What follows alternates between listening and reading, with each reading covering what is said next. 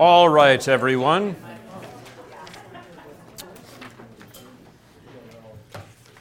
Well, you quieted down rather quickly. That was good. Who is the criminal that made those marvelous uh, bars? All right. Guilty. Make those again. We got a lot of rotten bananas. Well, out of rot comes something great. I mean, you will all rot, and then there's the resurrection. So out of rot comes something great. We have a... Oh, the speaker is on. Ah, yes. Hang on one second there.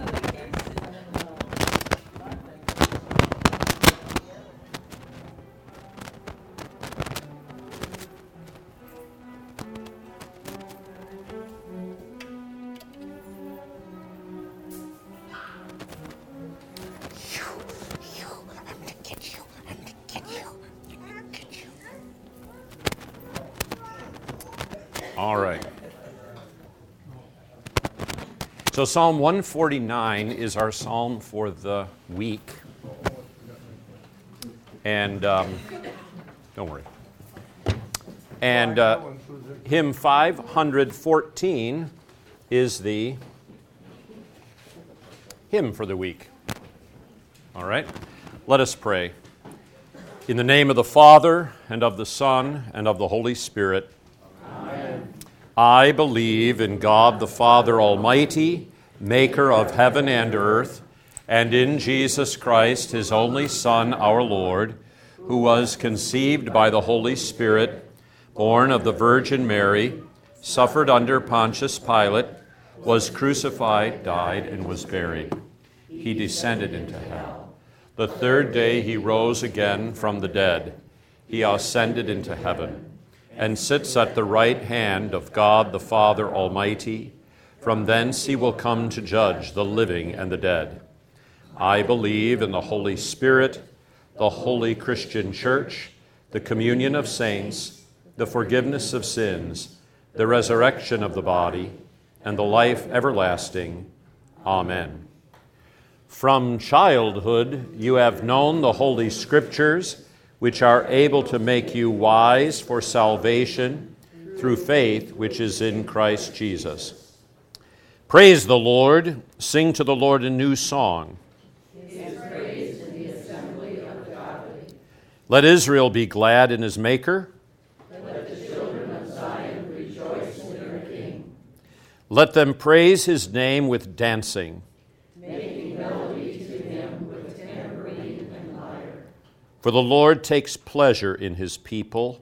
He adorns the humble with salvation. Let the godly exult in glory. Let them sing for joy on their heads. Let the high pre- praises of God be in their throats, and two-edged swords in their hands, to execute vengeance on the nations, and punishments on the peoples, to bind their kings with chains, and their nobles with fetters of iron, to execute on them the judgment written.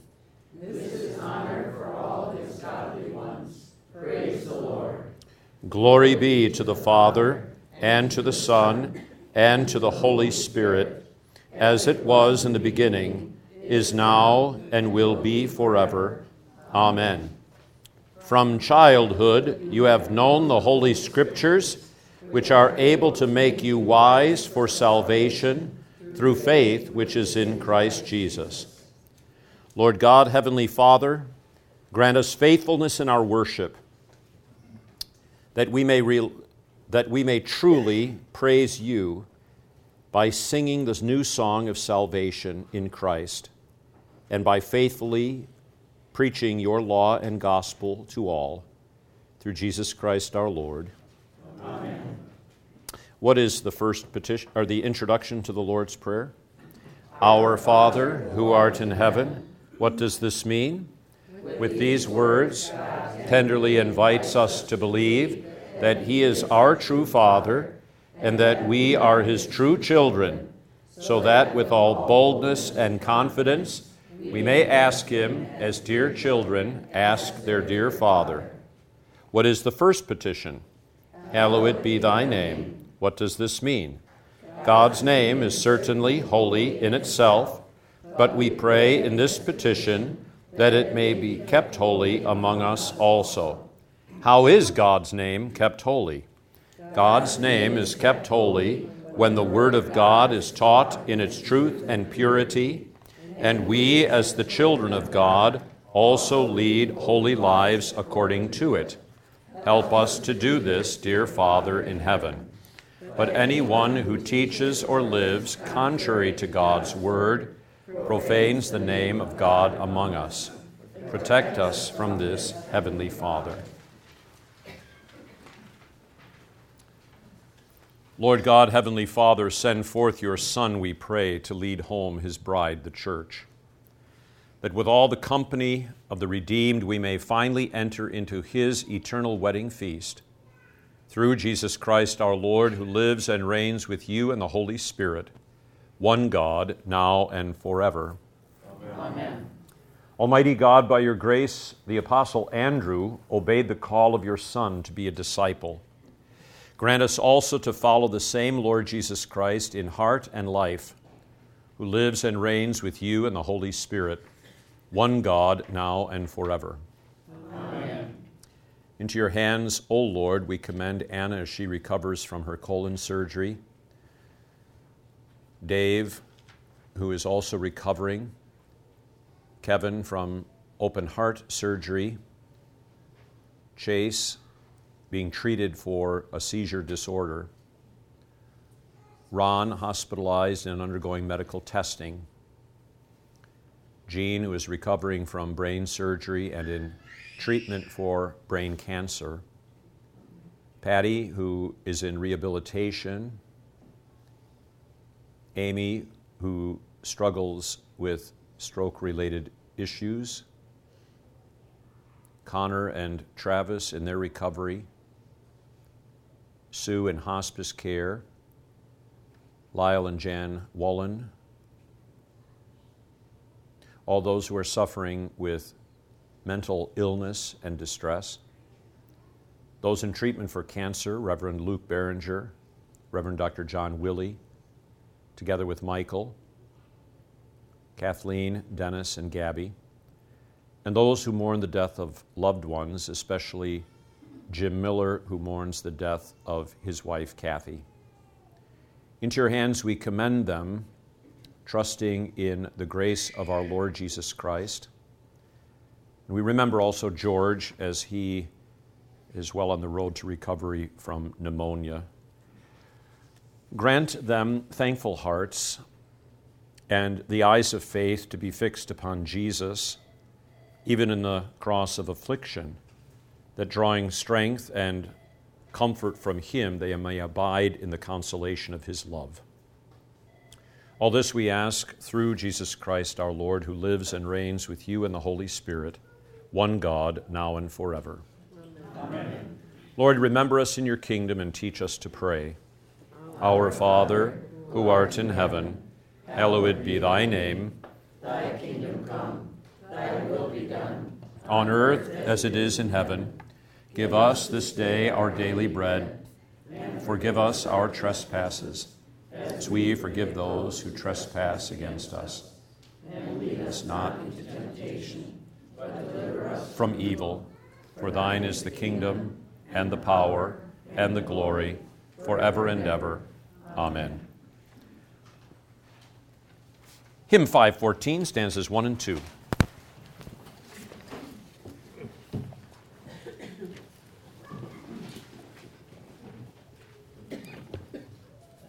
This hymn, of course, uh, takes up the theme from uh, Sunday's gospel at the end of the church year, the wise and the foolish virgins, the lamp, the heart, the oil, the gift of the Holy Spirit, and faith, which makes us prepared for our Lord's return. The bridegroom soon will call us Come to the wedding feast.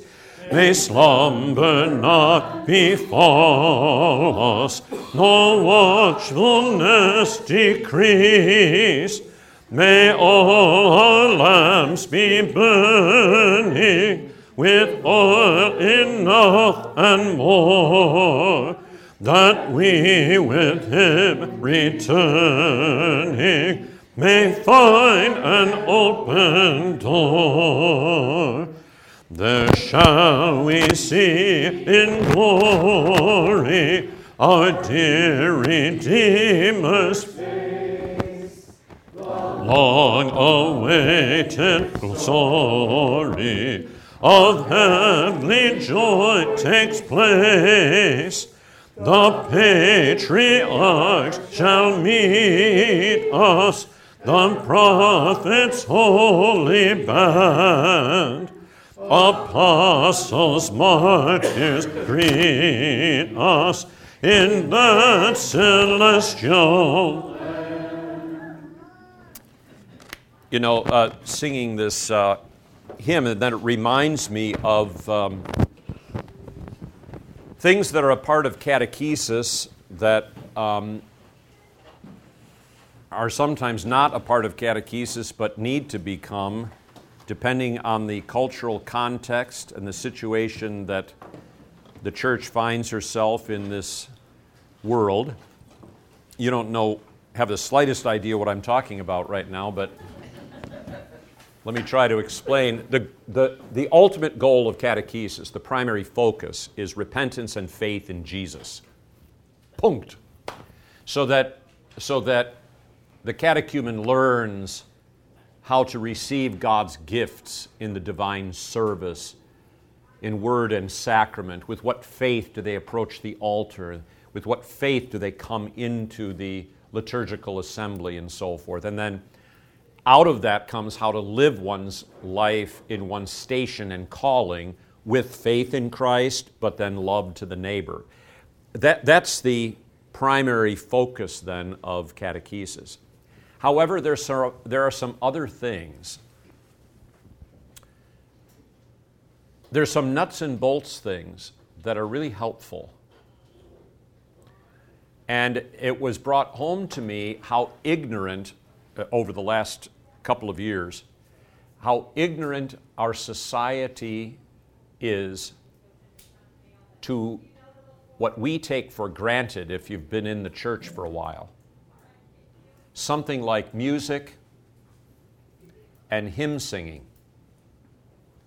So I have attempted at the beginning of funerals, knowing there are a lot of guests there, who knows what their background is, to, you know, we some of these hymns were specifically chosen by the person you're coming to pay respect for. Will you open the hymnal and at least pay attention even if you're not much of a singer? Okay? But, and they may do that, but they look at a hymn like five fourteen or any any of the hymns, and they don't know they don't know the first thing about how it's laid out. That stanza one starts here in this score of music, and then goes to the next score, and the next score, and the next score, and then you go back to stanza two. They look at that and they think that maybe all four of these lines are read at the same time. Really? They are just utterly clueless. Okay? So the idea, and then of course, we don't help matters, frankly, because we have screens in our churches oh, yeah.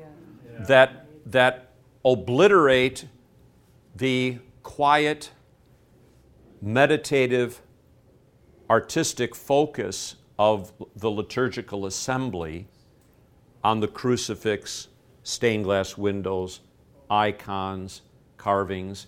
Instead, wah! It's it's Madison Avenue. And then you're spoon feeding them, so no one uses the hymnal. Well, not no one, but few are taught to use the hymnal as a devotional, you know, device.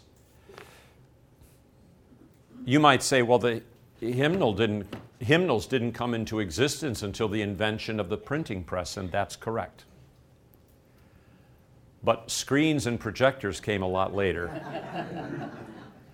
What, what sustained the church in the first fifteen hundred years was learning by heart liturgy, learning by heart these sacred texts, memorizing them, and allowing, I think the gospel in the Middle Ages, when it was obliterated, people, people's uh, ignorance and literacy may have been, illiteracy may have been high, but to look at stained glass windows and even if you couldn't read, to see the story of salvation laid out there beautifully or in statuary work and so forth. So we have, it's interesting to me that so many in the church, nominal Christendom, with all of the quote-unquote advantages of computer, printing press, books, the availability of Bibles in their homes, know less about the faith, biblical narratives, the texts of Scripture than two or three centuries ago. I'm telling you, when, when you didn't have a hymnal and you didn't have that capacity, once in the period of sixteenth century Orthodoxy, for example, hymnals were being produced for the baptized faithful of Lutheran congregations. They were treated as if this was the greatest possession that they had. And to be able to have the Bible in your home, which in the Middle Ages you couldn't, because Bibles as printed books did not exist. I mean, the Ethiopian eunuch in the book of Acts was in a rare position to be able to be sitting on his chariot with the scroll of the prophet Isaiah. But that's only because he was the treasurer of the queen of Ethiopia. So it cost muko bucks to have that. So he's reading the scroll of Isaiah about the suffering servant. Who is this about? Surely he has borne our griefs, carried our sorrows. Is it about the prophet or someone else? And then Philip has to say, I'll tell you. Okay? So here we have all of these advantages, and we despise preaching in his word, and then we find ourselves in a culture of ignorance about a lot of nuts and bolts kinds of things. So I found more and more now catechesis has to include explaining how to operate the hymnal. Okay? It's true. Any comments or questions about that? That's why we need to do a Bible study on, uh, on the hymns and the history behind them. I asked you about that a couple years ago. It's like the second coming, Pat.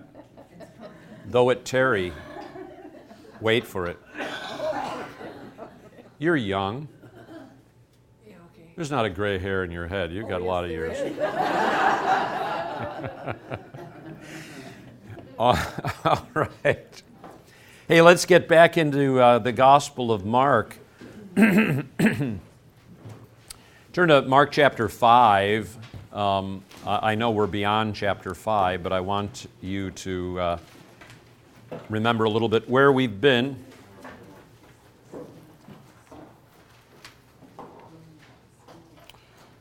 In Mark chapter five, we had the account of the demon-possessed man that was healed, and we talked about the kingdom of God and the kingdom of Satan. The kingdom of God is about repentance and faith in Christ. The kingdom of Satan is about unbelief, and the kingdom of God, noted by out of this faith in Christ comes gracious, self-giving acts of love.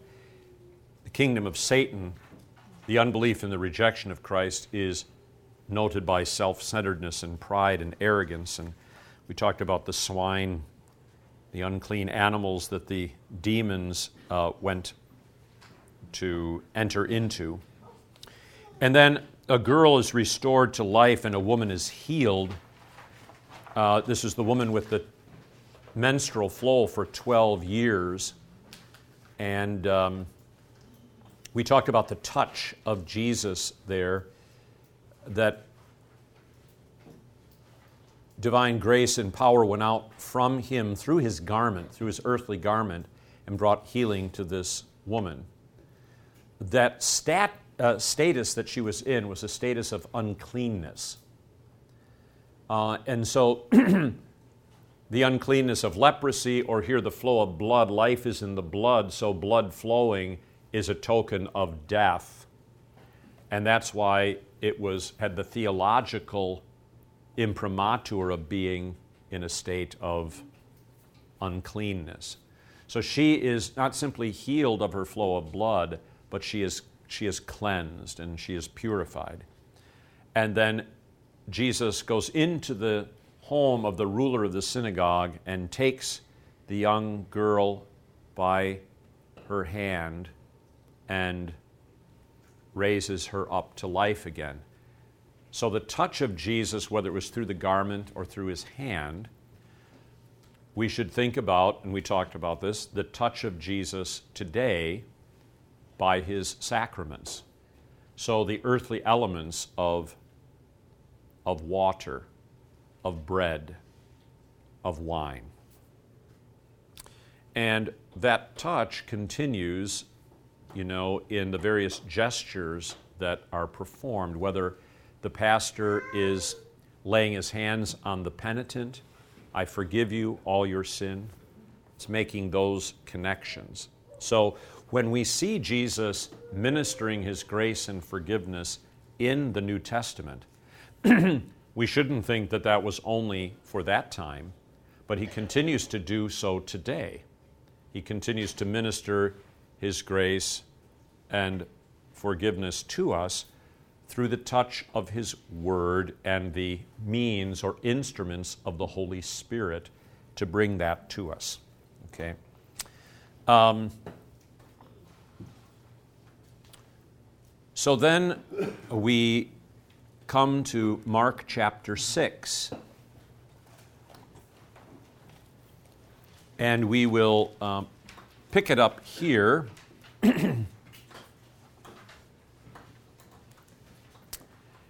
You know, after the little girl was raised up in, in verse uh, forty-one of chapter five, he took the child by the hand and said to her, Talitha kumi. What does that mean? Well, it is translated, little girl, I say to you, arise. Immediately the girl arose and walked, for she was twelve years of age, and they were overcome with great amazement. But he commanded them strictly that no one should know it, and said that something should be given her to eat. Some might call this reverse psychology. It'd be sort of like if, if, if I had some secret and I told Larry, don't tell anyone, then I would know that it would soon spread throughout the entire congregation. And there kind of was an element of that. But there's a theological connection that we've made before, that when Jesus tells people not to say anything, they're, they're still going to talk. It is during his ministry he needs to be and desires to be the source of truth and the one who interprets his own miracles, which he does through his word. Apart from his word, we can't really understand uh, what is going on. Furthermore, people like the twelve disciples who are becoming apostles, they're a long way from being ready to speak about these things. Okay. So, chap, yes? I'm noticing that in the story about the little girl and like the dead people that Jesus raised, there, there, in the Old Testament, when people went for purification rites, it was, whatever was bad was done, it was passed. Like you were cleansed from leprosy, and then you went for the purification rites. Or or, or you touched the dead, your, your husband died, you had to bury him, and you and your son have to go for purification rites after he's buried, and you've waited the time. But Jesus was Jesus was involved with these people and their uncleanness even before it. Well, to the ex- so was the Lord in the Old Testament. I mean, to the extent that there was any healing and the and cleansing from leprosy didn't take place very often in the Old Testament. That's why when the ten lepers were cleansed, that we heard on Thanksgiving, and were told to show themselves to the priests as a testimony to them, this was a rare occurrence, very rare. So if lepers are being cleansed, and they're being cleansed in mass, it was a sign that Messiah had come. So uh, he's the source of that cleansing, regardless of of when. And it's a further testimony to the fact that, how, do, how shall I phrase this? Oh, Abigail. He's the source of the salvation. So when he cleanses the lepers, they're cleansed on their way to the temple to show themselves to the priests. So, as a testimony to them. So he's the source of the cleansing. And then the liturgy of the temple reinforced that visibly and publicly. Um, so... That, um, I, I mean, you're quite right. You see it in the Gospels that he is involved with and engaged with the sinners, the unclean, the sick. Um, pri- and and we've made that point repeatedly, that he aligns himself with sinful humanity.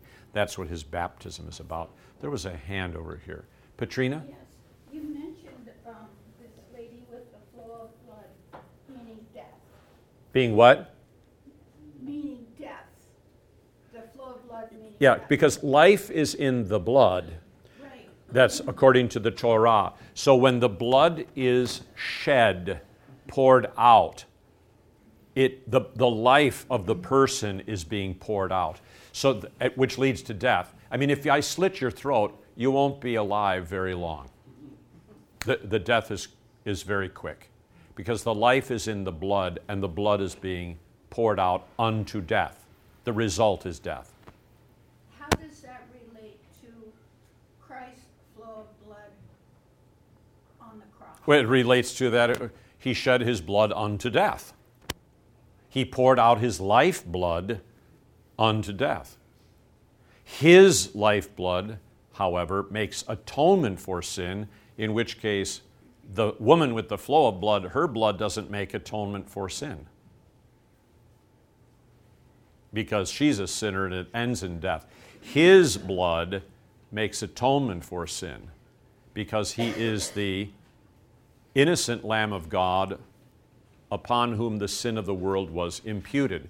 So in the Old Testament, all of those sacrifices had the sin of individuals or congregation, uh, the congregation imputed to them. Imputation.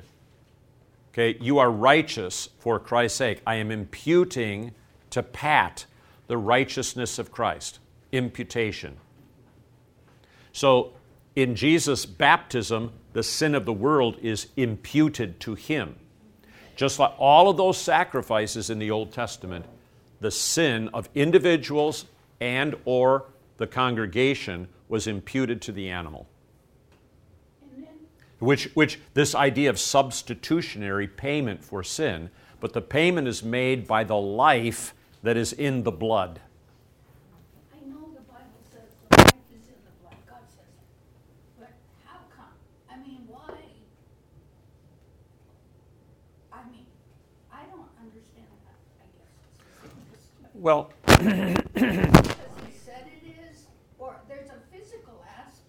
Absolutely, there's a physical... See, theology and physio- human physiology actually correspond. And I, I would like if you could just expand on that a little bit, because... I've okay, never... let's look at it physiologically. Okay. Um, what do the red blood cells of a human being um, tra- uh, uh, uh, transport? Doctor Prowatsky, oxygen. oxygen and and nutrients which are necessary to sustain life. And those red blood cells are in uh, also in material in the blood called plasma, right? And what is the fundamental uh, compound in blood plasma? Water. Isn't it curious? Why, why would water be so c- central to blood and then the sustaining of life? Do you have an answer to that? God made it that way. Well, I know, but God made it. So how does the new life come to us that has the blood of Christ in it? In the water of baptism. So what he, how we are designed physiologically does in fact correspond to the theological things. Where does the Spirit of God hover at the time of creation? Over the surface of the water. Okay? All carbon-based life requires water. I don't know whose cell phone is ringing out there, but... Oh, is it? Oh, I see. And forgot to pick it up. So that's not an accident, which is what makes our planet, to quote a title of a book by some scientists that was then made into a documentary, a privileged planet. I love how it starts out with this gushing, overflowing of water. It's really great. So anyway, I, I don't know if I'm getting enough at, your, at the answer there for you. Okay. I was just going to expound the, the beginning of life is in water, in the womb. Yes. The, yeah. yeah. Right. Yeah. Yep. This is he who came by water and blood. Not by water only, but by water and blood. Namely, Jesus Christ. That's in First John chapter five. It's interesting. Jesus' execution upon the cross is, well, if I say it's not by suffocation, that wouldn't be exactly correct. But what does he suffocate in? His own bodily fluids that fill up the lungs and make it impossible for him to breathe. Okay, so, but it begins with the shedding of blood in the piercing of his hands and of his feet, and then at the end. This is why the Apostle John, in his testimony in John chapter nineteen, they break the legs of the first and of the second criminal, and they come to Jesus, he's already dead. So by an act of divine providence, the soldier takes the spear and pierces his side. And what comes out? Blood and water. And it has a physiological aspect. Okay? So you got red blood cells and you got the water of, of blood plasma, et cetera, pouring out. But Mel Gibson then has it correct because he pierced, the soldier pierces the side, and the blood and water just gushes out. I mean, it is a torrent upon this soldier, who then drops the spear and falls down to his knees. He, the, what he, the theological point that he wants to make is this is the conversion of that man by the blood and water, which are the compounds of holy baptism, the blood and water of Christ that bring about, you know, his salvation. Thank you very much. So he's got it right. Uh, let's see. I thought... Oh, no, you already said about the, the womb, and that's good. Yes, Melinda. Well, I was going with give them something to eat. Is, is, is that... I mean, it's, absolutely. Okay. And it was relating also to when Jesus rose again and had something to eat. I'm assuming these things are all part of the same... Sure, and when Jesus says on Maundy Thursday night, I tell you, I will no longer drink of the fruit of the vine... until it is fulfilled in the kingdom of God. What happens? He dies, he rises from the dead, and then he eats and drinks with them. So the fulfillment of that is not a futuristic thing, but already in his resurrection. Uh, and so what do we do? We catechize and we baptize, and then we give them, we give them something to eat, right? His body and his blood. So we're supposed to see that. Absolutely. The sacramental connections here. Now notice, proper preparation to receive is faith. So in chapter five, Um, verse thirty-four, Jesus said to her, "Daughter, your faith has made you well. Go in peace and be healed of your affliction." He's referring both to the trust of her heart, faith, and the object of faith's trust, him as Savior through his the sacrifice of himself. Your faith has made you well. And then, when he gets to the ruler of the synagogue's house in verse thirty-five, your daughter is dead. Well, guess what? When a child is brought to baptism as a newborn infant, a newborn infant, the child is, is dead in trespasses and sins. And so, what Jesus says to now this ruler of the synagogue, you know, they said, "Your daughter is dead. Why trouble the teacher any further?" As soon as Jesus heard the word that was spoken, he said to the ruler, "Do not be afraid, only believe." So I've got my child here, dead in trespasses and sins, and the pastor says, "Do not be afraid, only believe." Believe what? Believe in me. Trust in my word. I baptize you in the name of the Father and of the Son and of the Holy Spirit. And there is new life from death. So absolutely you want to see these sacramental connections here. Faith, you know, who is worthy to receive the Lord's Supper? He is worthy and well prepared who has faith in these words given and shed for you. Do not be afraid, only believe. Then the Catechism says, how can water do such great things? Certainly not just water, but the Word of God in and with the water does these things, along with the faith, which does what? Trusts the Word of God in the water. Without God's Word, the water is plain water, no baptism. But with the Word of God, it is a baptism. That is a life-giving water and a washing and a renewal by the Holy Spirit, as Saint Paul says in Titus chapter three, et cetera, et cetera. Okay? So the proper preparation for receiving the Lord's Supper is faith. And baptism both gives faith and it, it, it, it both gives faith and it strengthens faith.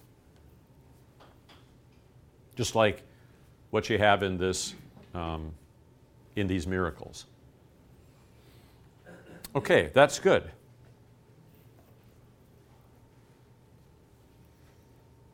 I do find it interesting. Notice the closed communion and the closed nature of the sacramental life here. We're still in chapter five, then we've gone back in there. But notice that uh, in verse thirty-seven, he permitted no one to follow him in except Peter, James, and John, the brother of James. The rest of the scorners were sent out. They did not observe and witness the mysteries, the sacramental mysteries here. In the ancient church during the period of persecution, catechumens and curiosity seekers were able to hear the word. But when it came to the celebration of the sacred mystery of the Lord's Supper, deacon, the doors, and they were ushered out, and the doors were closed. Hence the word closed communion. It was only for the baptized faithful who had been catechized, who knew their sin and who knew their Savior and who confessed the faith. Okay? The placement of the Nicene Creed after the sermon, it is better to understand that as the placement of the creed immediately preceding the supper. In other words, the creed is the closed communion statement that everyone who is partaking here at the altar is confessing according to the creed. I believe in one God, the Father Almighty. Now, the Nicene Creed, you know, but three twenty-five, you're talking about at the culmination of um, the period where Christianity went from being an unrecognized illegal language to being a recognized legal language under uh, religion under Constantine. But prior to this, you know, only those who could confess Jesus is Lord. Only those who would confess, I renounce the devil and all his wicked works and all his wicked ways, which is some of the most ancient part of the baptismal liturgy, only they were allowed to be inside for the Holy Communion. Talk about, talk about closed communion. That was really closed. But the creed functioned as a closed communion statement. This is, this is the faith that we share together and are celebrating at the altar of the Lord. Okay, so, yeah, they laughed him to scorn, and when he had put them all out, verse forty, he took the father and the mother of the child and those who were with him and entered where the child was lying. And Talitha kumi, I say to you, arise. And immediately the girl arose and walked. She was twelve years old. And they were overcome with great amazement. And he commanded them strictly that no one should know it. I like the great amazement because everybody in there is a believer, and yet they're still amazed at the what the grace of Jesus does in comforting and the sick and raising the dead. Okay, other questions on that? It's good. This is the questions after two weeks of hiatus. Anything else? Anything confusing? Okay, I get that, but I, under, I, what about this? Can you help me understand? Polly? No, no, I, no, it's just my, no. If your hand goes up, you're going to either buy something at the auction or... Uh, Sherry. Is there anything about the fact that they, the woman did twelve years of the flow of blood and the little girl was twelve years old? Is there anything significant to the twelve? What do you think? Mm-hmm. twelve disciples. I think there is. There is. Yeah, well, the number twelve is um, significant. There were the twelve tribes of Israel. That's why Jesus chooses the twelve men to be apostles, to sit on the thrones judging the twelve tribes of Israel. Twelve is a, a multiple of three times four. Is that right? Okay. Anytime math comes in, I got to double check with Beth. But and four, four winds, north, south, east, west. Three, a Trinitarian number and a resurrection number. Okay, so. Um, When you see those great um, those great altar pieces and so forth, and I, I forget who did this, but the great altar piece of Revelation where they're g- gathered around the throne of the Lamb, and um, there's the apostles and the prophets, the evangelists, the pastors and teachers, and then the water flows from him out as the river of life. You know, and uh, the the twelve for the healing then of the nations. So, so Israel is chosen. The twelve tribes of Israel are chosen for, in the Old Testament, the healing of the nations. Okay? And so the fruit from the twelve tribes of Israel brings healing to the nations. So, yeah, you can um, you can swim around and circle back, and it causes you to meditate on, you know, other other portions of Scripture. Okay? Yes, uh, Jesus is twelve years of age. He begins to take on the um, responsibility of a man. So ironically, and we'll have that story this year after Christmas, okay? Um, the boy Jesus in the temple at twelve years of age, he begins to take on the responsibilities of manhood, which he had learned not only from the Torah and at the synagogue, but from Mary and Joseph. So when they're looking for him, uh, they apparently don't go immediately to the temple when they go back to Jerusalem. Uh,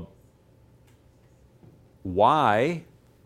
I don't know, except that they were slower to understand the implications of what they had taught him than Jesus was. And they finally find him, and he says to them, you know, the, Mary says, your father and I have been searching for you. And he says, did you not know I must be about my father's business? Was he referring to Joseph or his heavenly father? Actually, I would argue yes. I mean, is Joseph taught him what his responsibility was as a man, which of course ultimately was the heavenly father's business. But so he begins to do that. He's firstborn son. He's from Nazareth because he's a Nazarite, but a lot better Nazarite than Samson. If you've been reading the Congregation at Prayer, say, by the way, how is George? What's the update? So he's awake. It'll take a long time. Yeah. So, but when I saw him, when did I give him communion? Monday? He's, this Samson, he says before, he was really stupid. Yeah, the, the judges were little Christs, but very little. They did some things that made them look like Jesus in that great ending scene where he pulls down the pillars and more are killed of the Philistines in his Samson's death than in his life. Gee, I wonder if that has any significance. You know, he's stretched out as in chapel. I was talking about this with the kids. What does this look like if you're stretched out? And some of the kids, an angel. Well... yeah, that's true. What does it look like? Let me turn my hands like this. Jesus on the cross. Okay, there you go. All right, so, uh, but he is um, the greater, certainly the greater Samson. All right, let's come into chapter six then. Rejection at Nazareth. If it looks like a duck. If it quacks like a duck. If it waddles like a duck. Has webbed feet and a beak like a duck. It's probably a dog.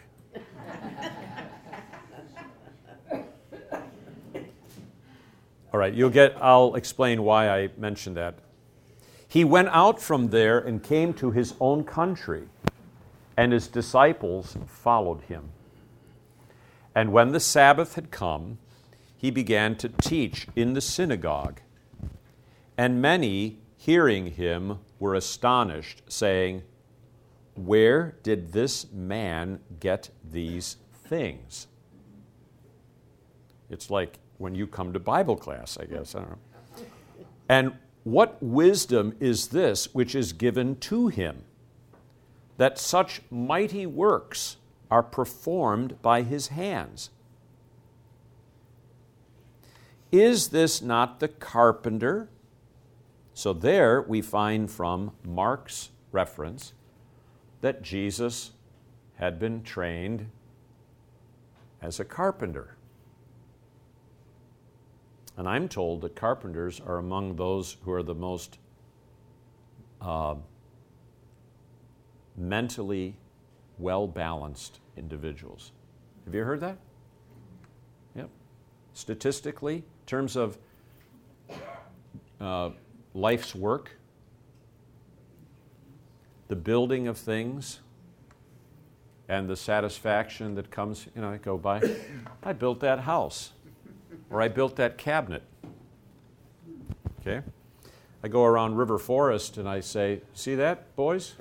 Your grandfather built that. See these cabinets in the in the sacristy? Your grandfather built that. See these taxidermy cabinets in Eifrig Hall? Your grandfather built that. Anyway, so is this not the carpenter, the son of Mary, and brother of James? Now, the, the notice Joseph is left out, and um, at this time, the church believes and recognizes on the basis of a reading of all of the Gospels that Joseph is dead. So is this not the carpenter, the son of Mary, the brother of James, Joseph, Judas, and Simon? And are not his sisters here with us? And they were offended at him. So the reason I said, if it looks like a duck and cracks like a duck, and so it's a duck, there are, um, there has been uh, throughout medieval history and so forth the idea that Mary was a perpetual virgin.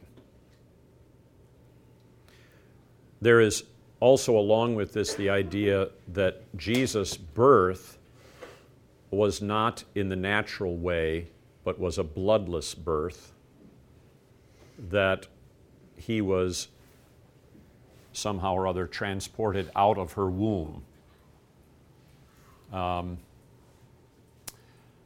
But Matthew's gospel says that Joseph arose from sleep and did as the angel of the Lord had said to him, and did not know Mary, which is a reference to intercourse, until she had given birth to her firstborn son, namely Jesus, which would indicate in the language there that they had a normal relation as husband and wife after Jesus' birth, which does not at all militate against the virgin birth, because it was a virgin who, by the power of the Holy Spirit, had the Son of God conceived in her womb, and she was a virgin at the time of Jesus' birth, okay? Which is essential dogmatically, because he is the Son of God and he is without sin, to become the sin bearer. Okay, but uh, that Jesus is the Messiah and the sin bearer does not necessitate Mary remaining a perpetual virgin throughout her her life. So, what um, some commentators do here is say, well, the word brother and sisters does not mean brothers and sisters, but cousins, or it means half-brothers and sisters brought into the family with the marriage of Joseph and and uh, and Mary. Um, I don't think it is necessary to go through that kind of gymnastics to try to explain the simple language of the verses. Now, what would be the motivation for saying uh, his birth was a supernatural, bloodless birth and not a natural birth, or he didn't have any half-brothers and sisters? Part of it comes from the idea that God is and remains still transcendent and distant from us. So the idea that he would actually fully come into our flesh to share fully in the corruption of our flesh is something that in medieval theology was rejected. So this is where the doctrine of, and I hope this doesn't offend anybody, but the, the doctrine of the Immaculate Conception comes into play with respect to Mary, that she had no sin. She had to have no sin in order to be the mother of the Son of God. But Mary herself says in the Magnificat, "Behold, the maidservant of the Lord," and then, "My soul magnifies the Lord, my spirit rejoices in God my Savior." So we would reject any notion that Mary, while absolutely blessed by God, can you be any more blessed by God than being gifted with the Son of God being conceived in your womb and the privilege of carrying him and giving birth to him? But that shows the character of the incarnation, that that the Son of God actually literally joined himself to our flesh. To be human is not to be sinful. Adam was created from the dust of the ground without sin. He became a sinner, and that was an alien intrusion upon humanity. But to be true man is not to be a sinner, but to be man in the state of innocence that God created Adam originally to be. And the Son of God is conceived in Mary's womb by the Holy Spirit, so Mary is justified, purified by the ministry of the Spirit. Uh, and the so- child is conceived by the ministry of the Spirit. That's why Luke says the child to Mary, uh, Gabriel, uh, Luke records it, Gabriel says it, "Therefore that Holy One who is to be born will be called Son of God."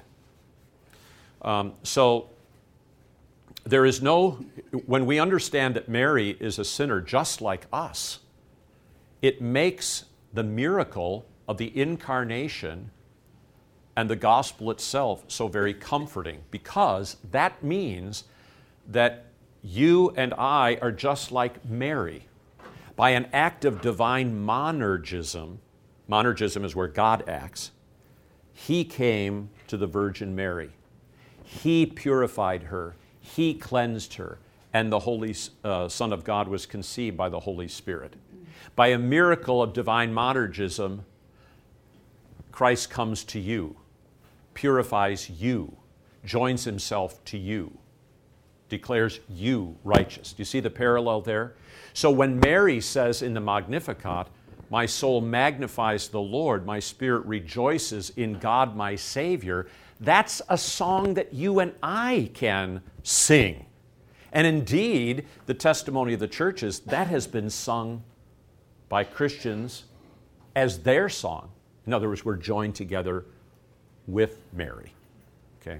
At any rate, so I don't see any reason why not to, to take this uh, uh, just simply at face value. Polly?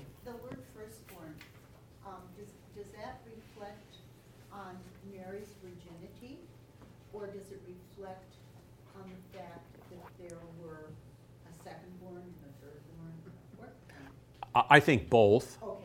I think the first point of reference is not only that it, that she was a virgin, a firstborn son conceived by the Holy Spirit, but also firstborn son theologically was important, because the firstborn son, that's why the reference to Samson, was dedicated to the Lord's service. Unless that child was redeemed, so let's say if the parents only had one child, they might redeem that child to help care for the home and so forth, as opposed to doing what Hannah had done Hannah's first um, firstborn son, was Samuel, was dedicated to the Lord's service according to the Torah. He was not redeemed. And then Hannah and Elkanah, right, had more children after that. God blessed them and opened uh, her womb. So he stayed at service in the temple after he was of age. Okay. Uh, so I think it has it has both of those, or all three of those connotations. You know, firstborn, reference to the obligation of the firstborn to be in the Lord's service. So when Jesus at twelve years of age is in the temple, that's what he is acting upon. And remember, uh, Samson, I-, I love that story, even though we read it and Beth says, these are weird stories. Yeah, well, there's a lot of weird stuff in there. Um, but Samson is the son of Manoah. And remember, the angel of the Lord, who is the Lord, appeared and to uh, Samson's mother. And what is your name? She asks him. Why do you want to know my name, seeing it is? No, wonderful. Okay? And it's that account that convinces me that the Isaiah prophecy in Isaiah nine about the birth of the Son, for unto us a child is born, unto us a son is given. His name will be called Wonderful. Now, in the Hebrew, you can put the two together. It would be acceptable, Wonderful Counselor, where wonderful is adjectival for counselor. But it's also an acceptable translation to say wonderful as a noun, okay, a name, and then counselor as a noun, a name. And um, because of the Samson account, I think it, the point is to identify Jesus as wonderful. So the, the one whose name, the angel of the Lord, who is the Lord and appeared to Samson, why are you asking my name? Seeing it is wonderful. His name will be called Wonderful. Yes? And then on the motivation of making Mary eternally a virgin, uh, I believe, too, wasn't the custom and the thinking in those days that um, sexual intercourse was so mixed up it wasn't maintained in the marriage? Well, yes, in the Middle Ages, the act of sexual intercourse was seen as original sin. I didn't know that. Yeah, so the act of sexual intercourse was itself sinful. Even in marriage?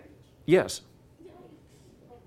Yikes. Yikes. And that this is in the in the Middle Ages. This is why the recovery of the gift of marriage and the gift of sexuality as good was something that was a part of the Reformation.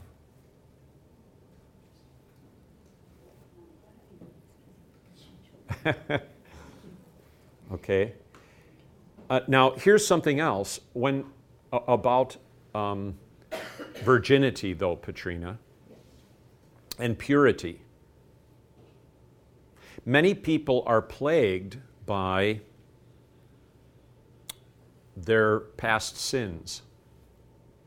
Maybe they had lived together outside of marriage or had premarital sexual relations, and then they got married and they're they're plagued by that. Or maybe there's been some indiscretion in thought, word, and deed in their marriage. What the absolution does is when our sins are forgiven, is it declares a new reality.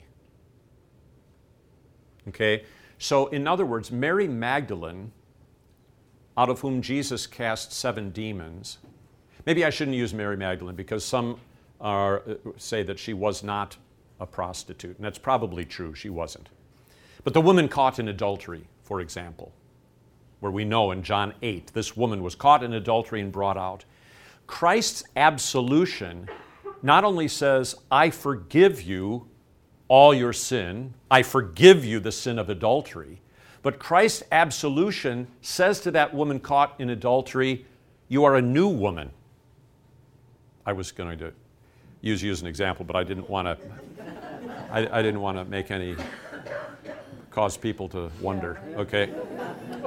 The absolution declares a new reality. So it's, it's not simply that sin is forgiven, but I'm still a, an adulterer or a fornicator.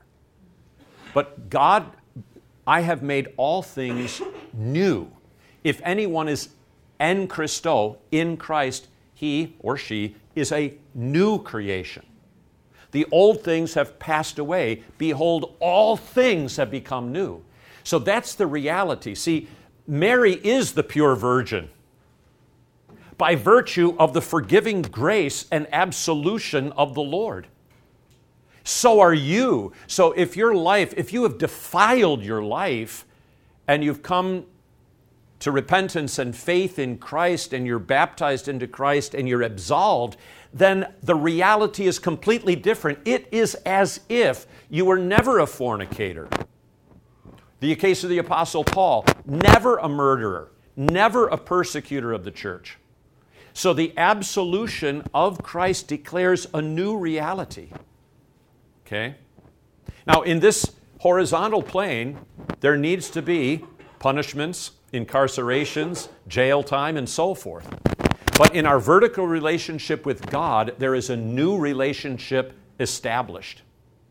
This is why I advocate, and some of you have heard me talk about this, if a woman has been uh, sexually abused, if a woman has been raped, it's no fault of her own, but she needs the absolution. Why?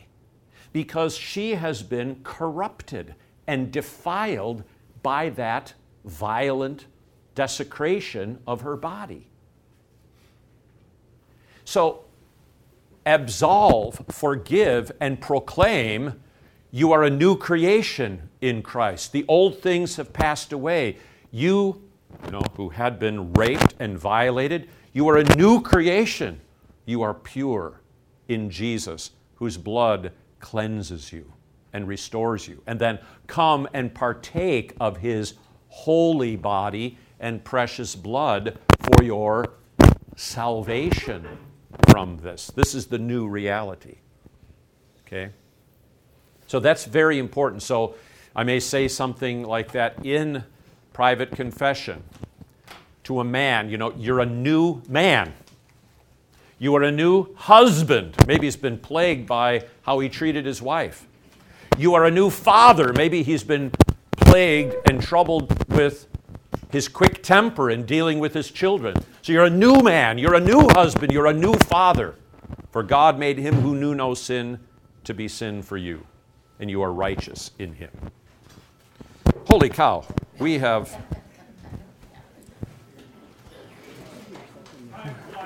Time flies when you're having fun. Thank you all. Oh, and uh, fish fry is tomorrow. So if our if our helpers could assist in the, um, that'll be great. I'll go up on the uh, ladder so as not to...